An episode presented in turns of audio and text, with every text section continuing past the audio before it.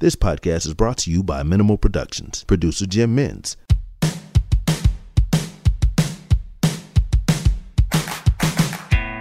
This is Diplomates, a geopolitical chinwag with your host, Misha Zelinsky. G'day, Diplomates fans. I'm Misha. This week, I caught up with Ukraine's ambassador to Australia, Vasyl Myroshnychenko. Now, before becoming the ambassador, Vasyl was an accomplished and high profile business and civil society leader in Ukraine. He's a graduate of the London School of Economics, he's a communications expert, and a recognized global leader. In this episode, we talk about the latest in Russia's invasion of Ukraine, what more the world can do to help, what Ukrainians want for the future for themselves, Russia and Putin's war crimes, what the world got wrong about Putin in the lead up to the invasion, and why what happens in Ukraine matters everywhere. Now, I also want to say a big, big thank you to the ambassador uh, for coming on the show. He's obviously a very busy man. Now, he took this call while he was on the road in between meetings, and so at times the signal got patchy once or twice. So I do apologize for the audio quality, may not be to our usual standard, but it is such an important conversation. So please uh, do listen in, and I think you'll learn a lot and, and get a lot out of it. And a big apology also uh, to the ambassador's son who had to listen to a rather lengthy conversation. So a big thank you for him for his patience. Now, please continue to support Ukraine however you can. It is so important that we continue to raise awareness of Russia's invasion and give uh, give support directly, however we best we can. Please rate and review the show. It will um, it will drive it up the charts and we'll make sure that more people hear. Uh, what the ambassador has to say. So, without further talking from me, please enjoy the episode. Slava Ukraina.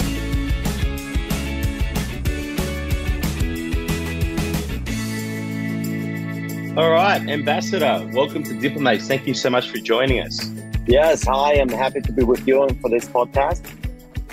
Uh, really appreciate uh, you giving up your time. Now we're going to cover a lot of terrain, but I thought, yeah, given uh, you know the unfolding, um, you know, horrific situation uh, in Ukraine as it stands, and obviously the evolving news, I thought it might be useful to give everyone a little bit of an update for those that aren't um, watching things, you know, on an hourly basis, as some of us are yeah, what's the status of the war right now as it stands today in Ukraine? And also, given you've been back home recently, how's morale back home? Look, um, the situation is very tough. Um, Ukrainian forces in the south are in a counter-offensive trying to recapture uh, Kherson region. Some heavy fighting around Mykolaiv and Kherson going on. Um, also heavy uh, hostilities in the east, in, in around Donetsk area and closer to Kharkiv. Um, you see, uh, Ukrainians, we we are outnumbered. We are uh, outgunned for every shell. We get Russian gun shells. I understand we're losing some of the ground in the east uh, because of the sheer numbers that Russians have in artillery and, and the number of people they can actually um, uh, put in there. So the situation is not that that that good. We we lack some artillery pieces. We lack long range missiles, we lack jets and tanks to be able to defend ourselves and to be able to fight the Russians. So the situation is, is, is pretty pretty difficult to be frank. And uh, look, in terms of the morale, it depends on who you talk to because if you talk to my circle of people who are not in the armed forces but who are kind of like involved and supporting but not uh, directly fighting, the morale is still high. We feel that we're, you know, this is our existential war. Everybody's mobilized and uh, and keeps on fighting. But look, uh, but when I, I went to Ukraine already twice uh, since I got appointed as an ambassador at uh, on, on, at the end of March. So I was in Ukraine first time in early June, and second time I came months later with the Prime Minister Albanese. But then during these two trips, I had a chance to talk to my uh, some of my uh, you know friends who are now in the armed forces. And you know, you hear different stories, and uh, this are the stories that you don't read in the news about, but they're very horrific and they're very scary. And um, and um, you know, I have mixed feelings about what I hear. And but of course, you know, war is dreadful, and uh, and a lot of people are mobilized. They have no um, experience of fighting, and the weapons that Russians are using are really sophisticated weapons like uh, missiles and thermobaric bombs and supersonic bombs. Uh, there is not much that can protect you from this kind of weapons, which we don't have. Yeah, I, it's interesting you say that. I, I have noticed, you know, I speak to a lot of people uh, in Ukraine um, that I'm still friends with, and uh, I also there's a lot of sadness, you know, because the the the the, a lot of the death that you've seen now. Um, everyone knows lots of people, uh, regrettably, that have that have lost their lives uh, either fighting or in, um, you know, in civilian attacks. And so, you know, that there is that depth of sadness there. Whilst there's still a lot of determination, I've certainly, you know, you've kind of sort of captured it well there. I, just on the question of weaponry. Um, and also attention, I suppose, because you know at the beginning of the war we saw this huge outpouring of concern and you know, like anything now, people got attention spans of about of seconds uh, rather than hours and days. But what can the world be doing to help Ukraine um, fight and even up the fight here? Because you, you mentioned this asymmetry in uh, the capabilities that the Russians have. Now we're seeing some long range artillery finally being given um, to the Ukrainian army in the form of HIMARS, uh, which is the uh, you know the ability to fire at a distance. Um, what can the world be doing to help Ukraine resist, and how can we make sure the world continues to pay attention? Look, uh, we need to see more artillery coming into Ukraine. And uh, while most of the um, like this howitzer guns, the American ones, uh, they, the range is 40 kilometers. HIMARS is, is, bit, is a bit further away, but we need uh, missiles which fly, uh, which can uh, hit the target at 200 or 300 kilometers. And this is something we don't have yet. this, this is we need to hit the targets, to hit the Russian stockpiles, to hit the Russian positions in Russia and in Belarus because we are continuously attacked from uh, from from uh, from outside, you know, from within Russia and Belarus, and as well as from the from the Black Sea region, uh, from the navy and, and the submarines. And so we need this uh, kind of long range missiles, uh, which would enable us to to destroy the Russian, um, um, you know, uh, stations and, and, and, and places where they're located. That's one thing. Another thing is infantry fighting vehicles or tanks, in other words, because uh, we need this to be able to go in counteroffensive and uh, to repel the Russians from Ukraine. And eventually, we need the jets to make it all efficient, uh, and uh, we need some some some proper jets, some some good American jets, and uh, and it's not yet coming. Uh, we've been using some of the Soviet jets, but I think everybody has run out of them, and um, and so so the only way for us to be able to sustain and actually prevail in this war uh, we, need, we need some of those jets coming into the country. Yeah. And so, um, in terms of, I suppose one of the things that a lot of people ask me about, and it'd be really great to get your insight into this, is in many ways the origin of this war from Putin is, uh, you know, people will talk about modern sort of issues, but a lot of this is historic in Putin's eyes. And interesting your take about the history between Ukraine and Russia and you know, why is it important to recognise, to your mind, that there are, while there may be similarities between the two countries, there are very vast differences between Ukrainians and Russians? Maybe you could explain that. Look, uh, the difference is huge, but uh, I mean, first of all, you need to look at Ukraine's history uh, for the past 300 years. Uh, we've suffered from the Russians all this time and uh, during different periods, but probably the most, the bloodiest period was in the 20th century. And uh, when the uh, you know, the, the, the Russian Empire collapsed in 1917. Uh, Ukraine proclaimed independence, and uh, we enjoyed uh, several republics which existed for about three and a half, four years uh, in Ukraine, and uh, it was all squashed by the Bolsheviks in 1921. And they came, they destroyed the statehood, and proclaimed Ukrainian Socialist Republic, and uh, by 1922, in December, uh, it joined the Soviet Union, and that was actually the establishment of the Soviet Union. And by the way, one of the, one of the reasons that Putin attacked this time, he's all very, um, you know, focused on the dates, and his idea was to actually revive the Soviet Union in one form or another by December of this year, which will be 100 years since the establishment of the Soviet Union. And um, so in a way that was kind of he's very fixated on on the dates and and and and, and numbers and symbolism of many different things. So that was one of the things that he's been pursuing.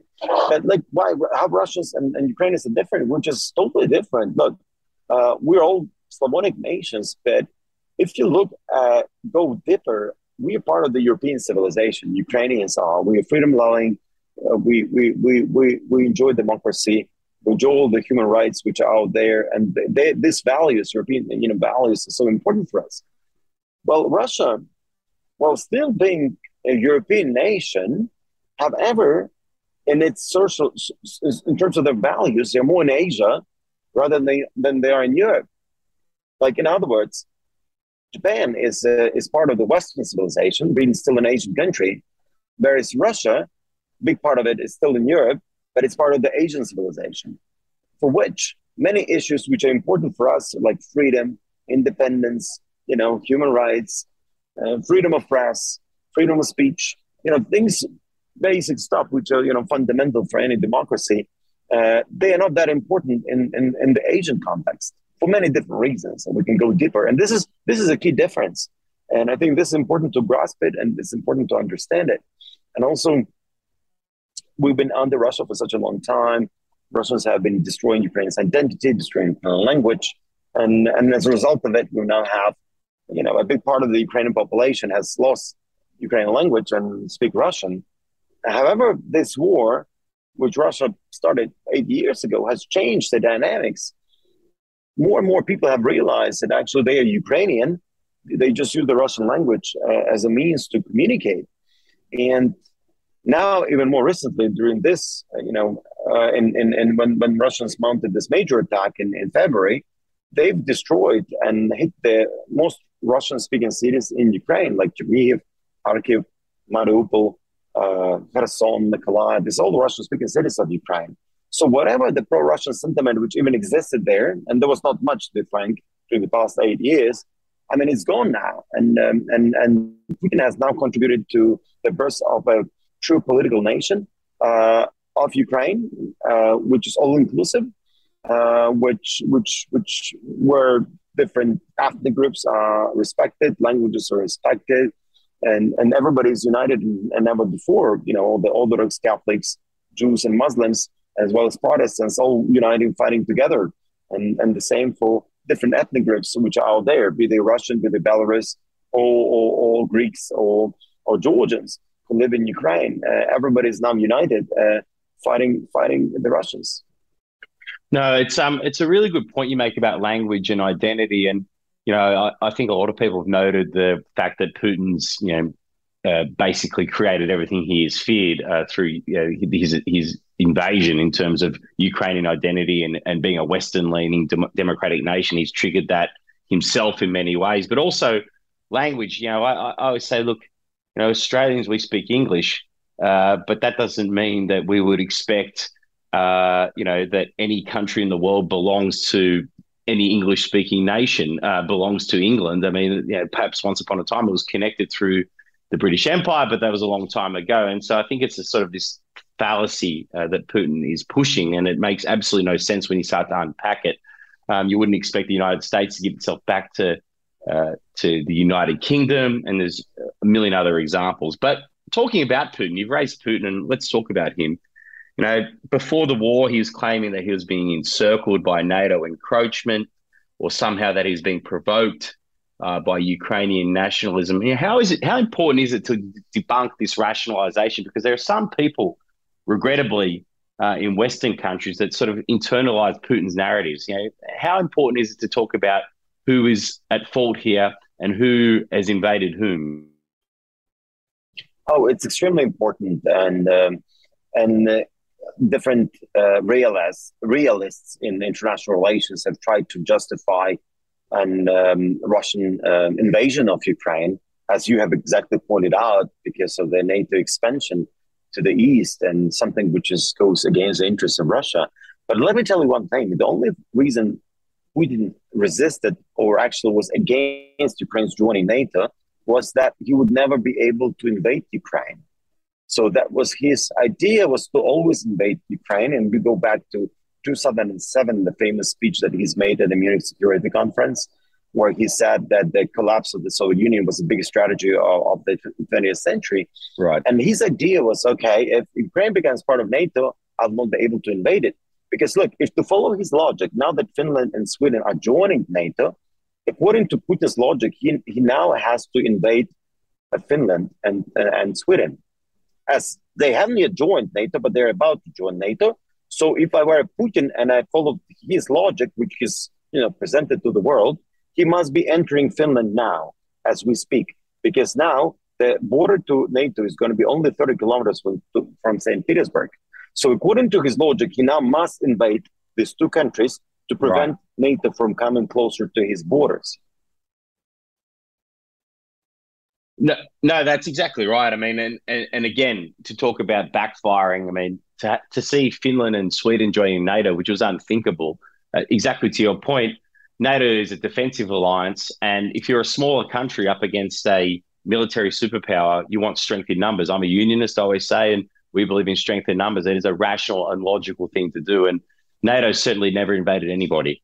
Um, I think that's important to remember. Now, speaking of defense, NATO, Europe, yeah, much of the world, a lot of people ask me this, and I'm sure you get it all the time. Everyone, you know, like anything, everyone wants to fast forward to the end. How does this end? When does this war end? But the thing I always say, and perhaps you can give us an insight into this, is what do Ukrainians want out of this conflict? You know, what are their ambitions for peace? Because I think that's a critical piece here, rather than the world's own patience and the world's ability to withstand inverted commas pain, whether or not it's more expensive petrol or food. How do Ukrainians want this conflict to end, and, and where do you see that that process at play right now? Look, uh, it's I think it's clear uh, if you look at the casualties in Ukraine and the numbers of number of people who've lost, and uh, you know my my my entire Facebook is now an obituary. Every day I read about somebody getting killed uh, who's a friend or a brother or a father or a son of somebody who I know, and uh, and and watching this, uh, and this has been our life for the past six months. Uh, the whole population is traumatized. So if you ask how Ukrainians want to end this war, they want to see Russia defeated. They want to see Putin defeated. They want to see Russia humiliated. They want to see actually Russians who will be asking for forgiveness, will have to go through the period that the Nazi Germany had to go through to learn about what they've done in Russia. They will have to be asking for, for, for that for the next 20, 30, 40 years. They must be re-educated. This is how we'd like to see that end and then Ukraine is rebelled. Um, we impose heavy uh, reparations on Russia, used money for the rebuild, uh, and and we be, we joined the European Union, we joined NATO, and we built a strong and prosperous nation uh, in 20, 30 years from now. Well, this is my scenario. This is how I like to see it, and I'm sure many Ukrainians would side with me. No, th- that's certainly the sentiment that I get uh, when I talk to uh, Ukrainians. I think it's important that we remember that uh, it's not for us to enforce a peace or uh, it's not for NATO to enforce a peace. It's really to support Ukrainians to secure their own freedom and a peace that they can, um, you know, that they're willing to accept and, and support. So, uh, you know, just going back just a little bit, you know, you've given us a great sense of history, but I just want to talk a little bit about Putin and everything that happened in the lead up to the invasion, really since 2014, which was when the revolution of dignity happened, where Yanukovych uh, was essentially forced out of office because he wanted to you know, forge closer ties with Putin's Russia rather than what the people wanted, which was closer ties with the European Union. Uh, that was an economic partnership at the time. Yeah, do you think the West and the world has been too soft on Putin? Have we continued to indulge him and say, well, you know, we, we don't want to let Ukraine join NATO or the West or any sort of European Union alliance because it would provoke Putin. We don't want to give weaponry uh, to Ukraine because it might provoke Putin. Um, have we got that wrong? Have we handled Putin wrong? Have we misread uh, Putin's ambition? Look, I, totally agree with you. Uh, you got Putin wrong. Uh, you emboldened Putin, uh, the West. When I say you, I mean the West, uh, because when Putin invaded Georgia in 2008, uh, the reaction was very, very bleak. It was very weak.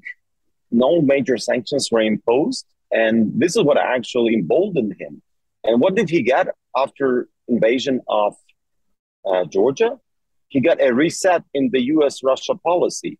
That was the response of the United States of America. So he felt like, oh, that's a good indication if I have invaded Georgia and and, and Barack Obama, when he got elected, he's launched a reset of policy with Russia. That was a good indication for him that the, the West is weak. And Putin believes that democracies are weak. The West is weak. And, and then in 2014, the Russians invade Ukraine. They, they grab Crimea, invade uh, Donetsk and Luhansk. And the sanctions which were imposed on Russia, they are negligent. Well, they've inflicted a bit of damage, but Russia was fine. You know, as the prices for gas and oil are growing, they've been actually beefing up their military in big time. And eight years later, with all this money that they have made by selling uh, natural resources to the Western countries, they attacked Ukraine with another force. And, and that was the process of emboldenment of Putin, which has been going on since 2008. And, and that's, um, I'm, you know, and I'm happy to see that many Western leaders are now recognizing that they were wrong, especially in Germany and France and, and, and many, and many other nations, you know. No, I think that's exactly right. And unfortunately, yeah, it probably comes from a good intention, uh, wanting to avoid conflict, wanting to avoid provocation of dictators. But unfortunately, bad behavior leads to worse behavior. And the evidence of that is uh, right before us right now. Now, you've talked about horrible stories, um, you know, perhaps in a you know, euphemistic sense. Um, you know, there's a lot of discussion now, very clear what are, you know, under any assessment of international law, war crimes. And uh, only because this one comes to mind, yeah, just the other day we saw uh, horrific footage of a Ukrainian soldier um, being tortured and castrated uh, on, on, on film um, by what appeared to be Russian soldiers, and that film has been verified. Um, stories like this, they're in abundance, and you know I've been approached on a huge number of occasions by people um, telling me rather horrific stories. You know, I want to get your take about you know what's happening, but also you know let's be frank about this. Should there be prosecutions of war crimes, and do you see that likely to happen? Because you talked about uh, a moral reckoning uh, for the Putin regime and perhaps the Russian people that have supported him. Know, how do you see that playing um, now and into the future? Yes, the the questions, uh, the the war crimes must be prosecuted, and um, and uh, the, the war crimes and the prosecution of them takes time. And uh, now it's important that we document it, we have the evidence, and we have the proof that they have happened. And um, this horrific instance that you referred to, uh, which happened in the Olenivka uh, jail, where the prisoners of war from Azovstal uh, were tortured on camera, was done with a purpose. And um, the purpose is very simple: to intimidate Ukrainian soldiers is uh, is a psyop, um, and um, and that that that was done intentional, and uh, that those people were tortured and then they were blown up, uh, and the reason they were blown up that they wanted also to hide uh, the evidence of that they were tortured. Uh, but look, um, I think that, that what they're going to achieve by that is actually those people who are fighting. Um, they will not be surrendering. They will just fight until they die because they understand that if they surrender, they could also get killed. And, uh, and I think it adds a, it adds a great deal of uh, animosity and, and and inspiration to the those who are already fighting. Look, I mean, if if I'm captured by the Russians, they don't respect the International Convention on on on, on War, the the Geneva Convention, and if they don't, I better fight until I die. I mean, that's that's kind of that's that's the whole thing. And um, look, this is unfortunately what is happening, but this is more. And so, just to, and I want to return to what's happening on the ground in Ukraine, but know, you're the Ukrainian ambassador to Australia. And so, for a lot of people, Ukraine feels a long way away. Now, I think people now in Australia, certainly absolutely around the world, uh, know a lot more about Ukraine than perhaps they did on February 19 of this year. But um, you know, why should, to your mind, Australians care about the war in Ukraine? You know, what are the stakes for Australia, and, and do you see linkages between you know, the invasion in Ukraine and, for example, Xi Jinping's ambitions to unify Taiwan? Uh, yeah, is this part of a broader struggle for democracy? I mean, how are all these things linked? Look, um, uh, I think Australia has been has been really good for uh, for you know for Ukraine, supporting Ukraine since Russia Russia invaded Ukraine in, in February. Um, Australia was out there immediately condemning it and and sending uh, military assistance. So far, we have 400 million Australian dollars in that military assistance, which came in different forms. You know, was was Bushmasters, with other armored personnel carriers, with uh, ammunition, with uh, artillery guns, uh, and decoys, and also some um, some of the um, drones and, and other items. Uh, it was extremely important uh, for Australia to to demonstrate that they are with Ukraine and and and and sort of the climax of it was of course the, the visit of, of Prime Minister Anthony Albanese to Kiev, which actually was a historic visit. It, it's happened for for the first time uh, in our bilateral relations that the Prime Minister of Australia came to Ukraine. And that was a very cordial uh, uh, meetings that he's had with, with Zelensky, Zelensky had an opportunity to thank him for the support of the Australian government and the Australian people. Um, I was there for, for 12 hours with, with your prime minister. Uh, he went to Bucha, he went to Irpin, he heard the witness accounts. Uh, he saw with his own eyes uh, the, the level of destruction which was inflicted by the Russian soldiers uh, in, in, in the outskirts of Kiev. Um, he, he, he, could, he could get uh, a really very good account of why Australia should carry on supporting Ukraine. And it's not only that Russia has undermined um, security in Europe, Russia has undermined global security because uh, Russia has kind of opened up a Pandora box for, for different dictators uh, throughout the world who, who will be emboldened, who are now watching how it's all going to play out, that they may get inspired by what Putin has done and, and decide to change border by force. And that is very applicable here in the in the Pacific region because it all boils down to, to different other nations and different authoritarian leaders whom we want to actually uh, defeat democracy, whom we want to change borders by force, and etc. etc. Uh, answering to the second part of the question with respect to Taiwan, uh, it's it's only similar uh, uh, in in a certain sense, but it's still different because you know, the thing is that, that Australia, as well as uh, most of the other democratic countries, they recognize one um, China policy, and they don't recognize Taiwan as a, as a, as a, as a sovereign nation. And nevertheless, uh, Taiwan is a democracy, and uh, and and and and it's so important to have it preserved, uh, and therefore. Um, many countries, uh, Western countries, including Australia, care about what's going to happen to Taiwan but I don't think that's that's a very good comparison to Ukraine. Ukraine is a totally different story. It's a different level. Uh, Ukraine is a founding member state uh, of the United Nations uh, uh as a Ukrainian Socialist Republic. Uh, we've had our mission at the UN since since since the UN was established in 1944, 1945. Uh, so it's a totally different story, and um, we are a country which which gave up nuclear weapons in 1994 unilaterally and we received the guarantees that our border would be sovereign, uh, would be respected, would be would be and, would, would, would you know our integrity of our borders was was was was assured to us by our partners, including Russia. Uh, but apparently, uh, that was not the plan of, that Vladimir Putin had. He had a plan of taking over Russia, and you know he tried different ways how to do it. And one of his ways was to actually get Yanukovych sign up to the customs union, the Eurasian Customs Union, and this is uh, what was um, really objected by the people of Ukraine, and they went on and and and, and uh, on demonstrations, and this is what we know as Revolution of Dignity, and this is what what what happened in 2014, and and Putin at the time he he saw the the the, uh, the weakness of, of of Ukraine you know, the the, the, Yanukovych flat. We had a um, temporary government in place, and he decided to strike, and and and he he was getting ready for that. He's it's not like um, that that took him by surprise. It was one of the scenarios that that he looked at, and he figured that Ukraine was very weak. It didn't have a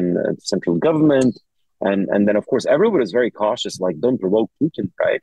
And when he wanted to take over when he took over Crimea, it was everybody in Washington and Brussels and London like was warning Ukraine, oh, don't don't resist because if you resist, you're gonna provoke Putin, and we don't want to provoke him. And you see what happened. You know, it's not only that he's grabbed Crimea by running that bogus referendum, he then annexed the territory. he then invaded in the east. You know, this is right. this is what happens when you actually appease a dictator. And I just just picking up on a comment, I, I completely agree with you. Obviously, uh, just picking up on a comment there about this agreement, the Budapest Agreement in 1994, the disarmament um, of Ukraine's uh, uh, nuclear arsenal in exchange for its guarantees around borders and, and everything that's come since. Yeah, there was, you know, the, the uh, color revolution 2004 and we had the revolution dignity in 2014. But yeah, do you have a sense in, you know, maybe give us an insight into how Ukrainians feel, but is there a sense that the West has let them down or betrayed them um, in terms of the ability to, you know, rely on Western support against Russian aggression? Um, you talked about, you know, don't resist in 2014. You know, when I was in Ukraine for, for that period at the beginning of the war, or before the war and during for the first few months, there was very much a sense of will the West help? What will they give us to help? In the end, it was, well, give us the things we need tell us, give us the stuff, and we'll do it ourselves. But there is a sense of, you know, the West can't really be depended upon as a as a partner, um, and, and that its words are meaningless. Do you have a sense of that, um, or perhaps you can give us an insight into that psychology of how Ukrainians feel with the history that you just mentioned? Look, uh, we, we, we are very thankful to our allies when are sending weapons uh, to Ukraine, like the US, UK, many EU nations, uh, and Australia uh, included. Uh, if if it was not for that support, uh, I don't think we'd be able to sustain this war and would not be able to withstand the Russian invasion. Um, that wouldn't happen without that support. Of course, when many analysts have um, predicted that Ukraine would Kiev would fall in three days if, if Russians invaded. But they were all uh, proved right. wrong, and, and, and Ukraine has demonstrated uh, unbelievable resistance and, and resilience um, uh, as a society, as a military, and and everybody. So so I think it's a good lesson uh, to look at, and I think as Ukrainians were demonstrating the courage and, and the bravery, uh, that was how decision decision making was changing, and actually the the, the the, the, the, rationale uh, of the Western countries has been changing in terms of providing more weapons because Ukrainians have demonstrated they're ready to fight, they're ready to die for their country. And it's interesting, Commissioner, because this is this is I talk to different audiences in in, in Australia, and uh, I talk to young audiences a lot. I've given many lectures at the universities, and I always ask this question: How many people in this room are ready to die for Australia? And it's mm. a good hmm. question to ask. Yeah. Because if if you asked me about 10 years ago, are you ready to die for Ukraine? I would probably find this question inappropriate or awkward or just not politically correct. And I was told that it's not politically correct to ask this question in Australia. But you know what? I think we need to start asking this question because what if somebody decides to invade Australia? And yeah. how many people are ready to fight and die? Uh, it's it's a good question to ask. Uh, because at the end of the day, it's all about irrationality and about um, you know things which can happen and which could be really out of the blue. Because all the analysts looked at Putin from a rational standpoint of view, and from Absolutely. a rational standpoint of view, he should he should have invaded, but they they they they they they misread him. They didn't because it didn't make sense to invade, but he did. So you see the rationale that we actually apply to to different players uh, in the region, in the Indo-Pacific included. We look at this rational standpoint of view, but what if it's irrational, just like in this case? No, that's a really good point. It's a point I make to people is that you know this, there's been this trope that's existed for a very long time, and uh, around Putin in particular, but Xi Jinping as well, and the CCP around strategic patience, and that people like treat Putin like he's playing 3D chess and the world's playing checkers. Whereas really, Putin is quite an emotional character and he's a gambler and he's gambled. And all the reasons and examples you've cited throughout our conversation, he's gambled and won every time. And he gambled again. And on this occasion, uh, I believe he's lost and all his strategic objectives have been destroyed, at least uh, whatever he was seeking, be it NATO expansion, be it his economy, be it the military might be Russian prestige, have all failed. And I hope in the end he completely fails. Uh, but it is an interesting point about you ask, and it's a provocative question. I'm glad you are asking it. When I talk to people, I say, you know, when they say, oh, perhaps there's a way that Ukrainians can reach a peace where they give away parts of their country. And I'd say, well, Ukraine currently has 20% of its landmass occupied by illegally occupied by Russia. And I said, would we just give away Queensland? Uh, would we give away huge swathes of Australia? And then people sort of stop and think about that. And I think the question you asked is even more provocative of mine. It's, it's a really well put. And I just want to ask you about Russia and Russians. Um, you know, the two countries are very different, but their relationships are deep and, and go both ways.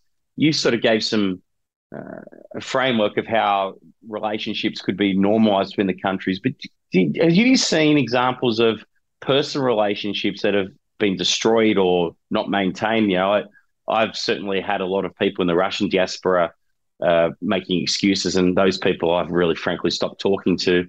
Uh, yeah, how are you seeing those personal relationships across the countries, or, or are they just completely and utterly severed now, uh, given the propaganda that exists and the nationalism that exists in Russia? Yes, uh, the relations with the Russians are severed. Uh, to be frank, uh, not a single Russian who's in Russia, and I've met many Russians throughout my life. When I studied in Sweden, when I studied in the US or, or UK, uh, not a single Russian has written to me actually. Um, the only Russians which reached out to me are those Russians who live outside of Russia. Those who live in London, those who live in the US, those who live in other places. Those were the only Russians who kind of reached out. But those who were based in Russia, n- nobody actually. Uh, uh, nobody did, and um, so that's um, that, and that, which which actually tells a lot. And uh, people are brainwashed by by the propaganda. They're very supportive of this war. Eighty percent of the Russian population support Russian, you know, Putin's um, invasion of Ukraine. Now we see a trend in Russia that many Russians believe that Putin is weak because he cannot crush Ukraine. They mm. they urge him to use nuclear weapons to crush Ukraine the faster, because otherwise he's demonstrating weakness. He's not capable of taking over Ukraine.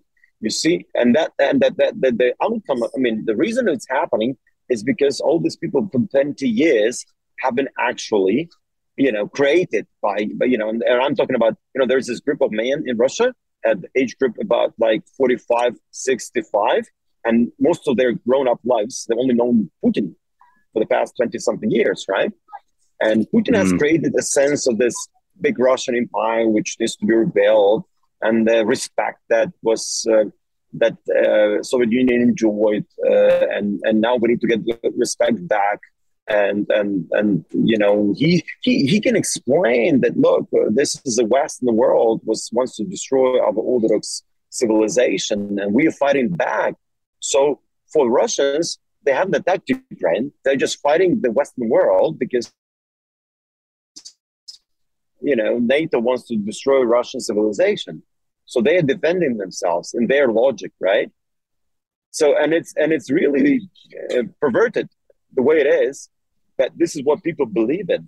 And uh, and they are there committing those crimes in ukraine raping people killing people you know just because they're ukrainians. You know anthony albanese was in bucha and in that little village which is also which is a rich village uh, on the outskirts of kiev uh, had 462 people executed just because they were ukrainians. They were civilian people and I was at a place, and uh, Prime Minister was at a place uh, next to the Orthodox Church there, where 200 of those people were buried in a mosque. Those uh, those war crimes on the uh, you know right across Ukraine, but certainly uh, certainly you know uh, the examples we've seen in the uh, outskirts of Kiev are horrendous.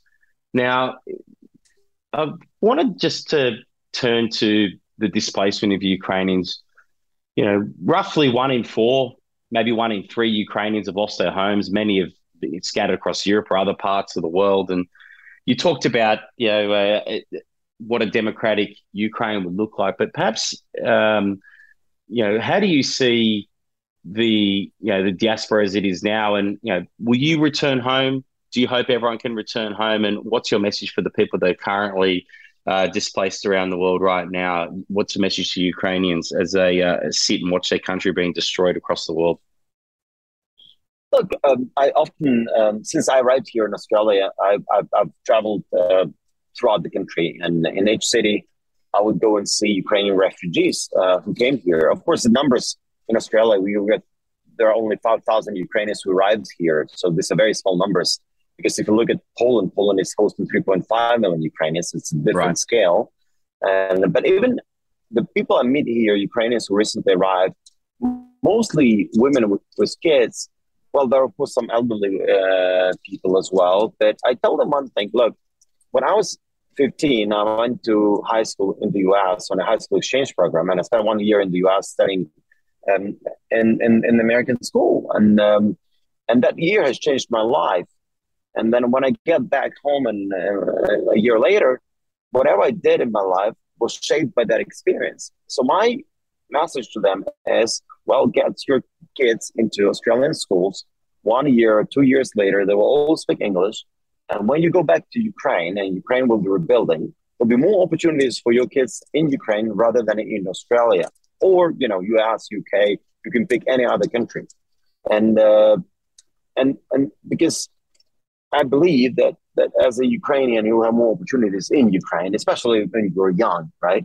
Uh, and we are a young country, and look at our political leadership. Uh, look at our members of parliament. Uh, we're a very young nation, right? I mean, the average age probably of a of a politician in Ukraine is about 36, right? Uh, and, and and and the same, you know, the president is, is 44. Uh, so um, just to carry on talking about this um, um, um yeah. on, on, on, on the message to the refugees, look, uh, it's, it's, it's horrific to see all those people, uh, you know, living who left the country. But we have another 10 million who are internally displaced within Ukraine who are still staying in Ukraine. And I'm always here in Australia giving one example. So imagine all the people of Sydney and Melbourne moving in two weeks to any to all other cities in Australia. But everybody leaves because you know five million, five million, ten million. What would happen to Adelaide? What would happen to Brisbane? What would happen to first the cities which would probably have to take those people from Sydney and Melbourne in, in, in a period of two weeks? That would right. be a disaster for Australia. And Australia is a rich country, a developed country. Ukraine is is, a, you know the, the poorest country of Europe. And now with this war, which which having you know this huge flight of, of people who are displaced, economy has is, is paralyzed. We can't export grain. become can't export steel. Uh, we just uh, economy uh, has dropped, you know, significantly. I mean, I don't know how many years we need to get back to, you know, pre pre twenty twenty two, um, uh, and we've only started kind of recovering from twenty fourteen, right? when Russians invaded us first time. Uh, so so and felt like okay, now we can do something. It looks good. Like last year, our agricultural yield was very high. Uh, we had like 100, almost 110 million tons of, of grain that we've, we've harvested, and it was like wow, that was a record year. And uh, we were all very happy about that because agriculture is a big driver of our economy. And, and look, for five months, we couldn't export anything out of Ukraine until like last week. We only now started, you know, sending some ships uh, with grain to Africa and Middle East. But the numbers are very small because, you know, usually we export about 5 million tons per month of our wheat and, and, and grains. Uh, but this time, look at me, just only several ships have left. And, and, and we're already getting a new harvest of, of wheat this uh, already, but we don't have anywhere to store it because all the grain storage systems are loaded with, with you know, with wheat from the previous year. Right. Yeah, because essentially Putin's been holding uh, Ukrainian food supply, but essentially holding the world hostage uh, and, and trying to starve out places like uh, you know North Africa, uh, you know, and, and other parts of the Middle East that rely heavily uh, on food exports from Ukraine. Uh, it's actually interesting. I always point out to people that one of the things that precipitated the Arab Spring, there were plenty of other reasons, but one of the things that triggered it was a food crisis that came as a result of a bad crop in Ukraine and Russia the year before. And um, when food shortages happen, political unrest tends to happen shortly thereafter, particularly in areas that are uh, dictatorships or have weak political structures. So um, I thought you just talked about Ukrainian politics. And I thought it'd be an opportunity to talk about perhaps the most famous man in the world now, uh, President Zelensky. Um, you know, so much has been said and written about him, and I know he's your boss, so you can't say too much uh, that wouldn't be off script, but I thought, yeah, so much has been said about his wartime leadership. Uh, so much has been said about uh, it, you know, his uh, journey from being a comedian to being a comedian who played the president on television to being the president to being a Churchill style leader during war. And I also traveled to his hometown of Kryvyi Rih to learn more about him and the steel town that he was from. And I learned that he really he's a tough man from a tough town. It's a great piece. You should read it. If you haven't already, listeners. Uh, but I thought maybe hmm. you could tell us a little bit about um, President Zelensky as a personal level. You know, what's he like as, as a person, and maybe give us a, a small insight into the man uh, rather than the president. Look, uh, Zelensky has been a phenomenal, uh, phenomenal in, in Ukraine's politics. And um, three years ago, when he was elected in landslide victory, uh, was getting 73% of vote um, in the second round of, of presidential elections. Uh, that was the result that Ukraine has not seen in the past 30 years. So that was the reason why people voted for, for Zelensky. And in the first case, because they wanted change. And the change had to come. And there was a strong demand for change because look, Zelensky won in all parts of Ukraine except for one uh, region. So he won in all 20, you know, 23 other regions, um, uh, except for Crimea, of course, because Crimea is occupied by Russia. But, I mean, he would have won in, in Crimea as well. So he, he because he, it was an interesting case. He appealed to different audiences in different parts uh, of Ukraine, and everybody thought that he's theirs, right? For for the East, he was theirs. For the West, he was also theirs. Uh, he's, you know, so there was this connection. It was a very smart campaign. It was a very intellectual campaign, and it, it was uh, the, the best we've seen in Ukraine's in the you know modern history. And uh, and he he it was an it was an you know an overhaul of the entire system and and I'm very thankful to, to Zelensky for that because you know Ukraine needed that overhaul. Uh, it had to you know it had to be drastic. It had to be like this, and and you know it's really uh, inspired many people because being somebody who's Kryvyi Rih, you've been there. Uh, it's a very industrial city. He's a self-made man. Uh, he created uh, a media company he made a fortune in in in, in, in media business. Um, you know, he ran a big company uh, uh, which was producing lots of uh, entertainment content, which was popular throughout the you know like all the Russian-speaking world. Um, and and then he became a president um, as as a grassroots man, basically, uh, and that was phenomenal. So so I think the, the reason you know he was doing an interview with Fareed Zakaria, I think, and uh, Fareed Zakaria asked him, "Where is your optimism coming from? What, why do you believe you'll win the war?" Remember what he said? He said, "Because I believe in my people." And this is actually what makes Zelensky different from all other political leaders we've had in Ukraine's history. I would not expect this kind of answer from any other president of Ukraine in the past for different reasons, right?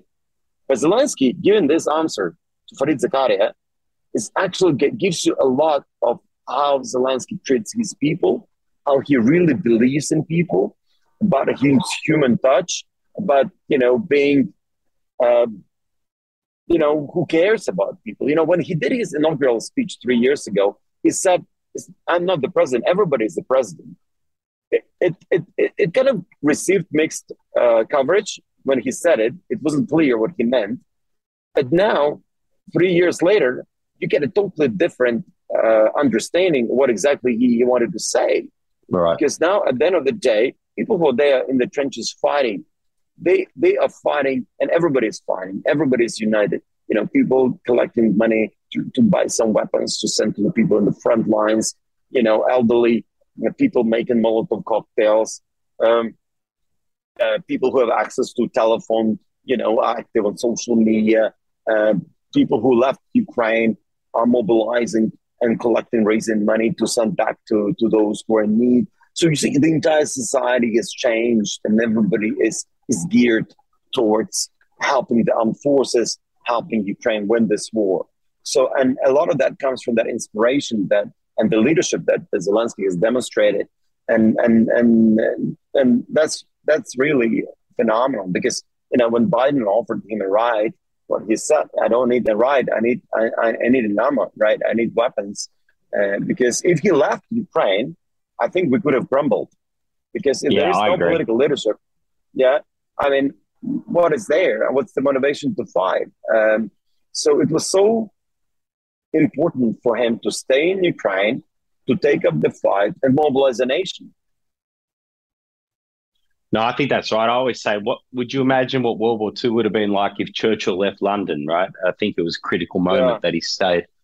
Now, Ambassador, you're a busy man and I've taken up a lot of your time, but I can't let you go. And it feels, given the seriousness of our conversation and the very real stakes and consequences that are happening right now, this question feels very trite. It's a silly question and the lamest question of all uh, that everyone knows that I uh, always include at the end of the show. But um, yeah, you are a relatively new resident to Australia, and we love you and welcome you. But the barbecue question is compulsory on diplomates. You're a foreign guest, uh, so uh, a barbecue with the ambassador, three Aussies, alive or dead.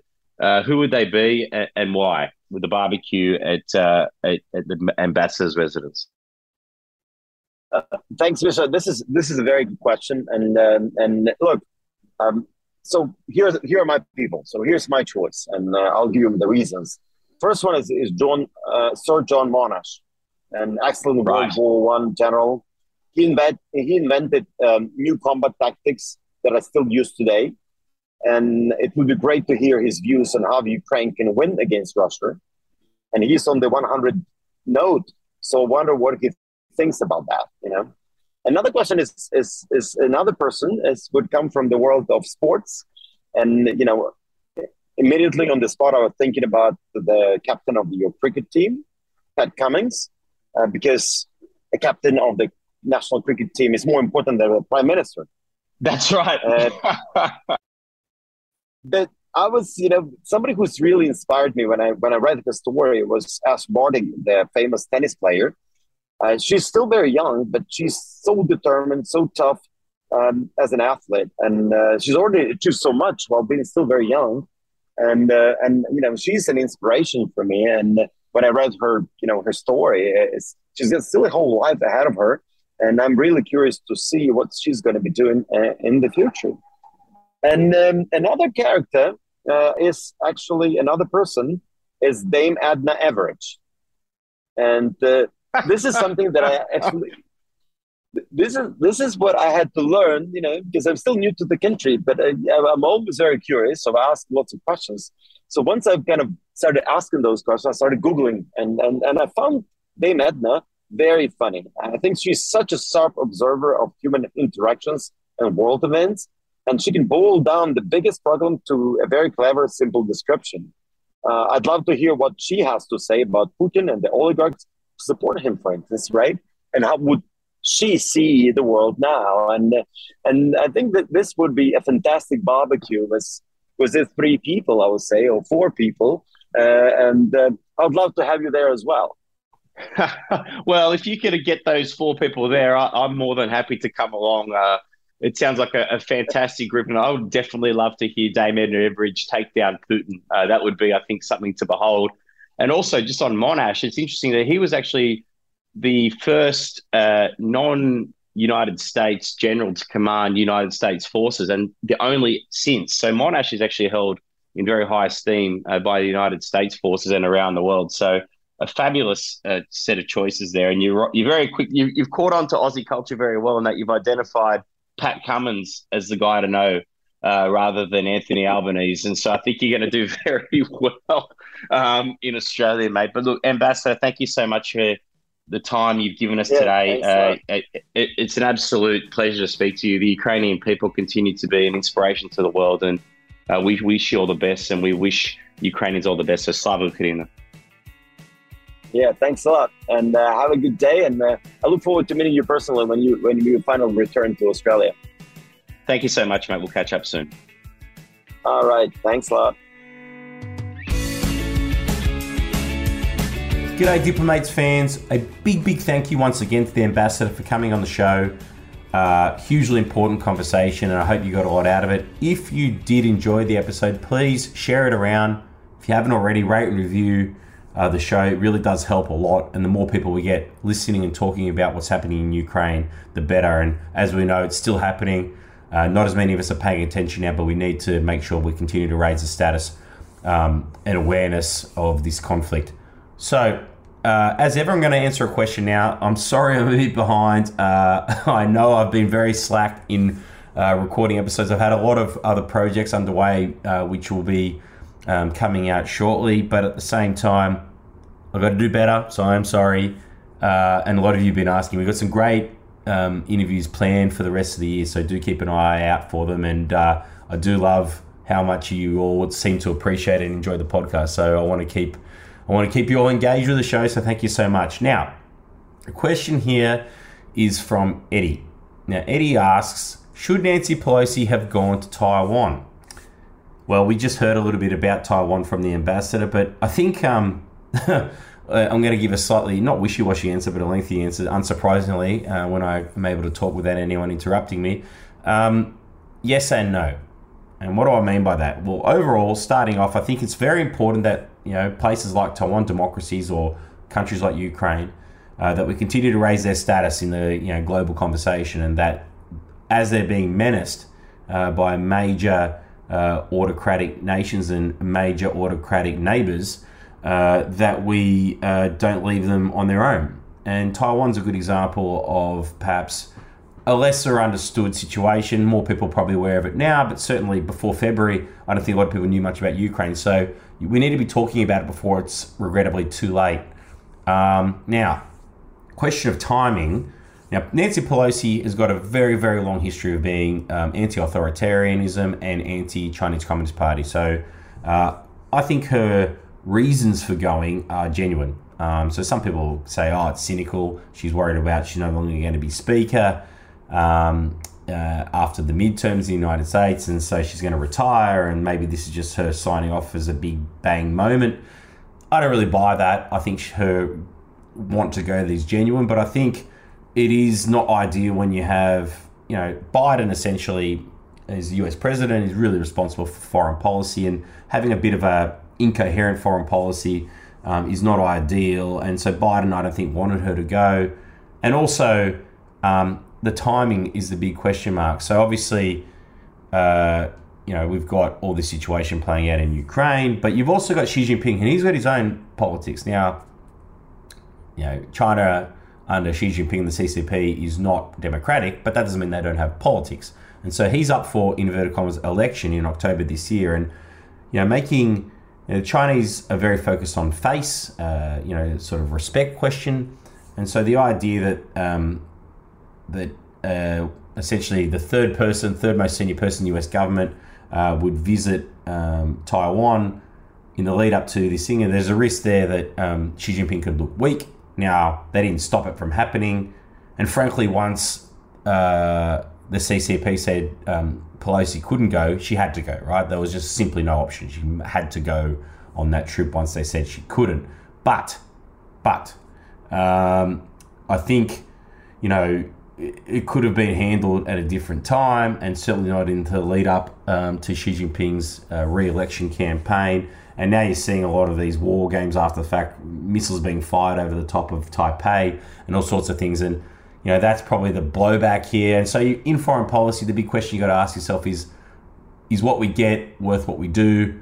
Um, on this occasion, notwithstanding all the benefits that I've said about raising the status of Taiwan, on this occasion, you've got to query whether or not it was needed. Um, not whether or not it was worthy, but whether or not it was needed, whether or not it was needed right now. And so that's a long answer, Eddie, that I would say um, I've got no issue with Nancy Pelosi going to Taiwan. I've got no issue with, frankly, any senior politician or leader around the world going to Taiwan. I think we should do more with Taiwan. I've said that in the past. But right now, um, and uh, in this moment, I think perhaps it has served to raise tensions when we don't really want to raise tension. And frankly, um, what we need most of all is Xi Jinping to really kind of seek to break this inverted commas no limits partnership with Vladimir Putin and really put the pressure on him and the weights on him to stop his invasion and brutalizing of the Ukrainian people. And that's where I think the focus should be. And I think that would be a better outcome. So there is a rather lengthy answer, but um, I hope you enjoyed the episode. really thank you everyone for tuning in, sharing the show, and continuing to support it because um, you know I get a lot out of it. I'm glad you do too, and it's very important that the conversations we have uh, on Diplomates uh, are shared widely. So thank you so much, and we'll catch up next time. See you soon. You were just listening to Diplomates, a geopolitical chinwag. For more episodes, visit www.diplomates.show or subscribe to the podcast on iTunes or through any of your favorite podcast channels. This podcast was brought to you by Minimal Productions, producer Jim Mintz.